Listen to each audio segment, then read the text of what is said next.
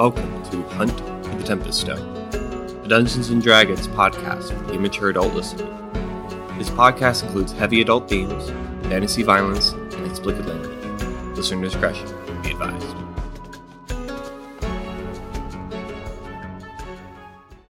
You come to a small clearing in the forest, surrounded by cedar and bay laurel trees. A small brook bubbles gently nearby, crickets and frogs singing their never ending song of the night.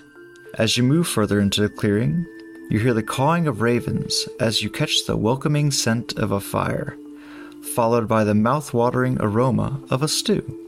As you move towards the scent, you can hear the fire crackling, and then you finally see it. Sitting by the fire is a cloaked figure, the hood pulled low over their face, making them indistinguishable. They stir the stew slowly and beckon you to come and have a seat.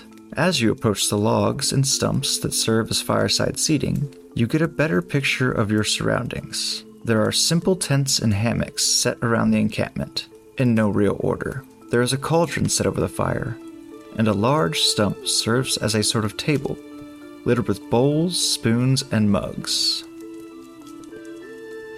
Well, hello there, adventurers. Welcome to the Ravenbrook encampment. Have a seat around the warm fire and relax.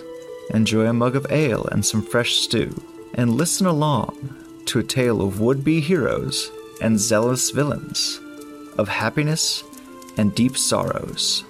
This is Hunt for the Tempest Stone, Season 1 of the Actual Play podcast presented by Wild Hearth Gaming Provisions.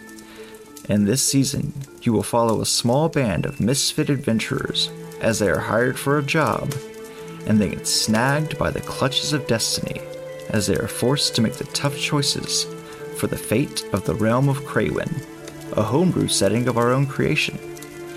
That being said, we are all real people with real lives, so some players may be absent at times and back the next you listen with no explanation. Let's just call it magic and simply immerse ourselves in the tale.